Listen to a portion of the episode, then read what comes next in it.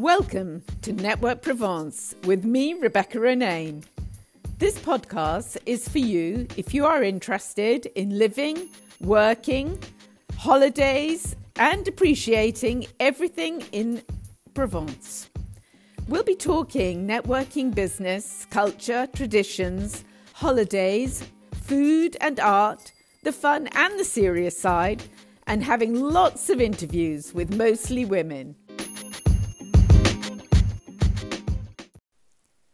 Episode 4 Lavender in Provence. The lavender fields in Provence are one of the must go to features of this region. The colourful sight is truly breathtaking. It's not for nothing that we are the most famous place in the world to see lavender. Today I'm talking to Emily Durand. Her tour company, Your Private Provence, specialises, amongst other tours, going to the lavender fields. So let's find out why lavender is a true cultural cultivation.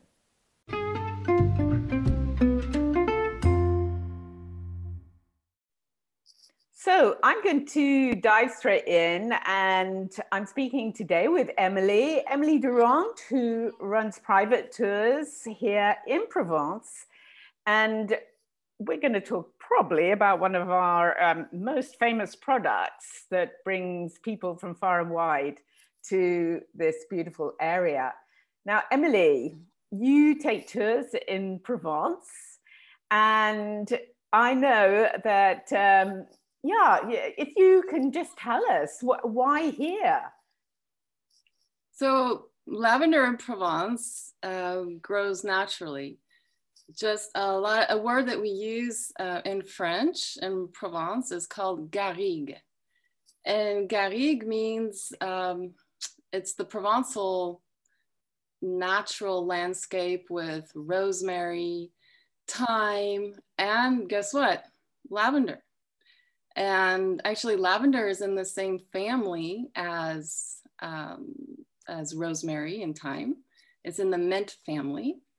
And because of the, the ground, um, it's arid, it's rocky, there's lots of limestone, and we have a lot of sun, we have heat, and that is just a natural um, environment for the mint family. So wild lavender has been around for forever. So, so basically, you can just, just come across all of those uh, plants that you mentioned in the wild. Yeah, one of my favorite things when I feel like I'm sort of like Manon des Sources or or just like this this young girl who's free and living the Provençal dream is um, going on a hike and all of a sudden you you reach a plateau and you have wild lavender. And and when you say going up on the plateau does that can that come to the cultivation of lavender is usually found high up? Would you yeah agree? so that's that's probably the first thing to understand about lavender when you come to provence. Um, you have two main varieties two main species of lavender that's grown here in Provence. And the first one, uh, we could talk about fine lavender, or we also say true lavender. In all of lavender, there's about 30 different species of lavender. Um, and up high in high Provence, um, you have the fine lavender. You also have the other species called lavandin. But lavandin is typically grown in the lower elevations. So around your house, Rebecca, yeah. you have uh, lots of lavender, more and more as you've yeah. seen over the years, just like myself. Um, so that's actually lavandin, which is a, a different species from fine lavender that's grown in high Provence. And it's, um, I, I was always under the impression, and you can uh, uh, tell me if I'm wrong, that the high lavender, for example, the lavender that has grown at, um, I don't know how many meters. It's usually around 800 meters. Oh, 800 1200 meters. meters is where the fine lavender grows. Okay, is that the better quality or is that um, or is that used specifically for uh, medicinal purposes? So yeah, you, you can talk about uh, a higher quality. Um, I like the, the term that's used, fine lavender uh, because yeah, it gives this notion that it's a better quality. Um, it's what is used in the high-end perfume industry or the cosmetic industry. Um, we have what we call the, the High Provence uh, Lavender AOC, which is Appellation Origin Control. And that started for the essential oil of lavender in 1981. All right. Mm-hmm. So it's a mark of quality. And the high end perfume industries only want that, of course. Yes. And it's also, I suppose, even more popularly now used. Uh, I know it's still used in perfume, but for people who perhaps don't buy perfume, whatever, would um, essential oils for medicinal purposes. Yeah, so it's also outside of the perfume industry. It's used in aromatherapy and medicinal properties. Um, it's anti antibacterial. Um, an interesting story with um, a chemist in the early 20th century. His name was Rene Maurice Gattefossé, and he published a book in 1937 called Aromatherapy. He's actually the father who uh, termed the term aromatherapy. And he, um, in the story goes that he was in his lab one day and there was a fire and he burnt his arm and he was having um, a reaction um, from the burn and, and uh, um, it started to have blisters. And so he soaked his arm in this lavender solution and he was miraculously um, healed within, you know, just days. And so that's this discovery that it can actually help with burns. And I understand that the smell also is very relaxing. And I've often read that it's very good for sleeping, for people who have problems with sleep. With anxiety, uh, with sleep, um, also actually respiratory. Um, okay. In like the 19th century, there was um, sort of like the, the grandma's cure for kids who had um, like a, a, cough or congestion. They would put some drops of fine lavender on a piece of sugar and they would uh, eat that and they would be cured. Well, that sounds an excellent remedy sugar and lavender together. Yeah. It, it is sometimes used um, for, I want to say sweets. I, is that so? Am I, am I correct? I have been to restaurants here in Provence where, and you do see it quite often in ice cream shops, they have lavender ice cream. So, for the culinary uses, it's interesting to have people's opinion because you kind of like it or you hate it. Right. Um, it has a particular taste. The I would say the common uses would be sometimes it's part of the herbs de Provence. Um, traditionally, the herbs de Provence um, would not have lavender in it. Uh, would be more savory, rosemary, and thyme. But from time to time, you can find a little bit of lavender in there. And it's nice on some rubs, some spice rubs on your meat. Also for infusing milk, like if you're going to make a maybe a creme brulee with a little lavender hint to it, you can infuse your milk with the lavender flowers. Okay, so let's talk about the cultivation of lavender because you mentioned where I live, which is on the much lower uh, part of Provence, we are seeing more and more lavender fields, which is fantastic for the tourists because they don't have to go very far to find lavender anymore. Yeah. Tell us a little bit more about the cultivation and why, why are we seeing so much more? So, yeah, very good question. Why are we seeing so much more lavender today um, in the lower elevations? uh, because we talked about the fine lavender and then the lavandin. In the lower elevation, you have the lavandin.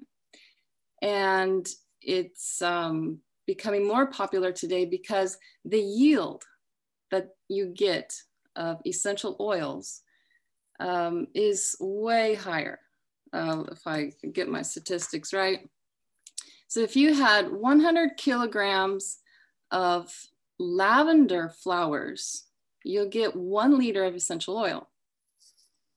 That's 100 kilograms of flowers. That's quite a bit for just one liter. Absolutely. that's fine lavender. So for lavandin, you have only 40 kilograms to get one liter of essential oil. So you see that the whole process of um, getting the product is um, less costly. Uh, the molecules, however, are not quite the same. I'm very sensitive to, to smells, to perfumes. I can get headaches actually quite easily. And I cannot handle lavandin. I immediately get a headache. Why? It's the camphor. The camphor content in lavandin is a lot higher. So camphor gives this very herbal, grassy smell. It's quite strong.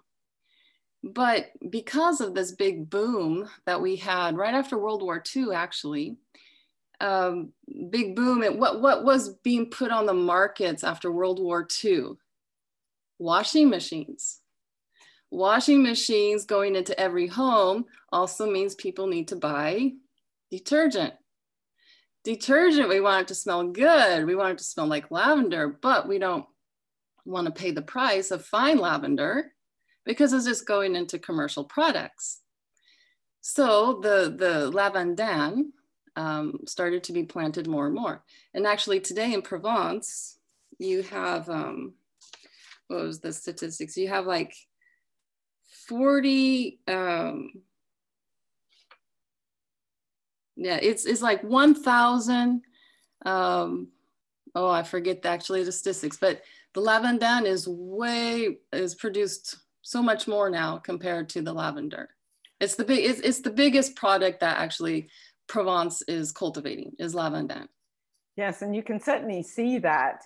And the the two types of lavender that you find here, uh, what is fantastic for anyone visiting, and I'm sure you agree as you take uh, tourists to see the lavender fields, is that wherever it is, uh, the backdrop is fantastic, the color amazing, and just the smell and the sound of the bees hmm. is a, a, great delight as well. You not makes... not everybody enjoys the sound of the bees. Oh, really? Oh, no, it's yeah, it's always funny on my tours. You have a group, and there's usually one in the group um, who's just like, um, I really wanted that lavender picture, but I'm not going in there with the bees. Yeah. But it is. Uh, we have, of course, that's another product that we do have here is honey. The lavender honey. Yeah. Absolutely. And uh, of course, um, a lot of uh, the, uh, ooh, what is the bee, the apiculture will uh, have their hives, it, particularly though, I think in the high um, yeah. lavender rather yeah. than in the low. Yeah, it's high Provence um, where you have the lavender honey. And a lot of the lavender growers, they they need to have different products to for them to just rely on lavender as their product to to make a living is not possible. So they have there are side products which you know lavender honey um, they're also planting other crops. So as you go to to high provence and you, you go for the lavender uh, you will also see some wheat and a lot of it is ancient wheat called um, einkorn, or also known as, as a type of spelt, so an ancient grain. Um, and that's used as a rotating crop too, because about every 10 years, lavandin or lavender, um, more or less 10 years, uh, needs to be replanted.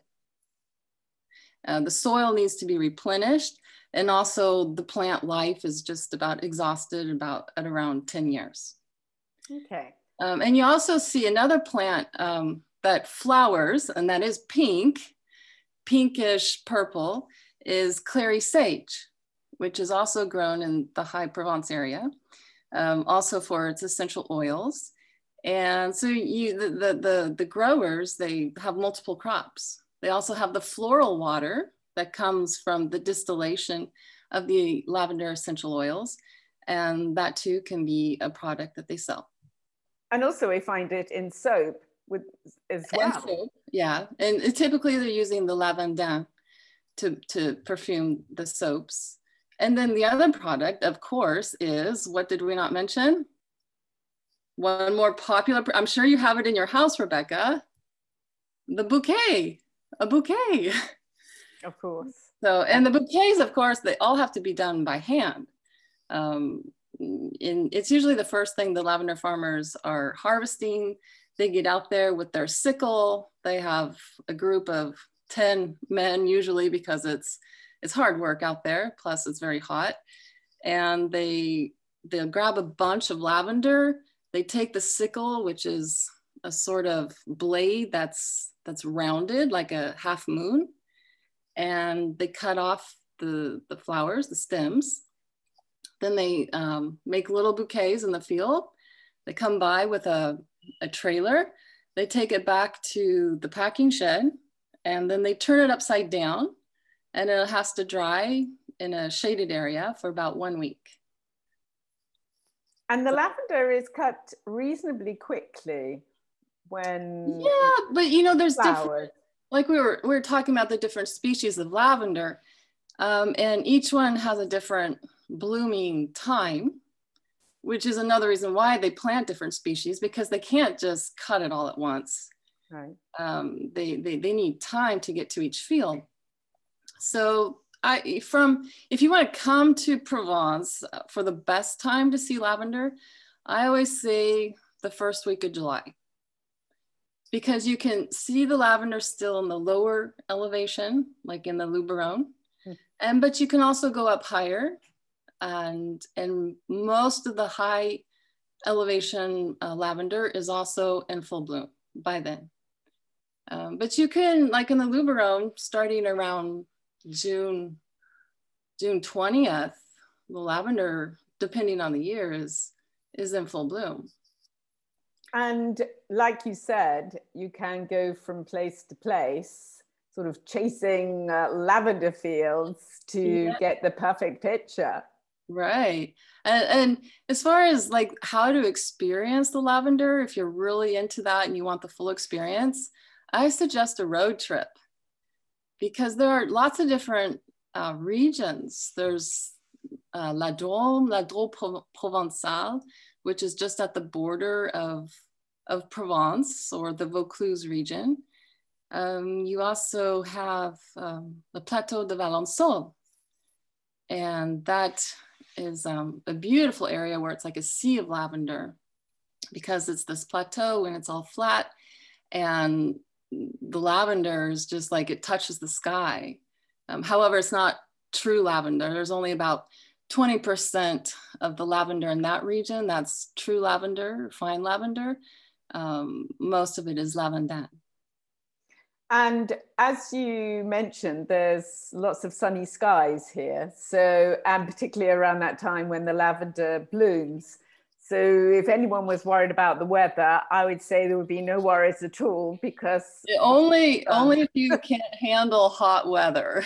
Yes, it is quite hot, but uh, the beauty of it all and the experience, I think it's one of those experiences that, that at least you should have once in your lifetime. So if yeah. you haven't come to experience uh, the beauty and just the uh, uh, such a sort of natural atmosphere and natural feeling as well and in the nature.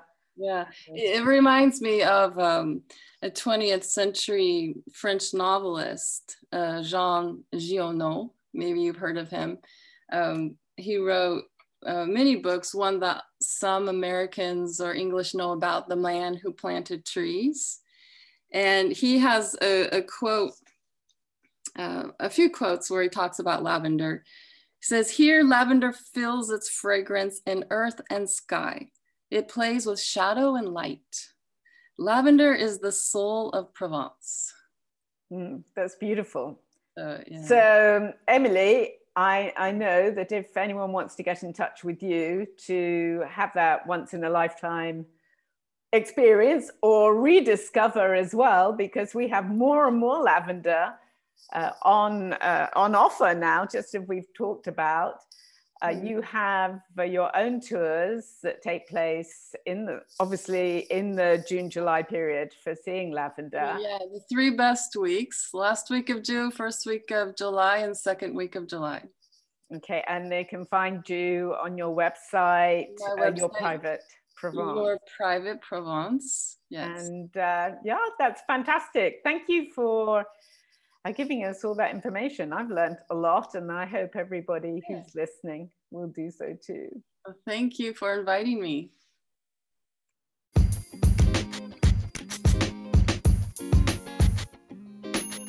Thanks for listening to me, Rebecca Ronayne, creator of Network Provence. I'd love you to leave a fabulous review and remember to subscribe to the show. Why not come and join Network Provence and make creative connections? The links are in the show notes.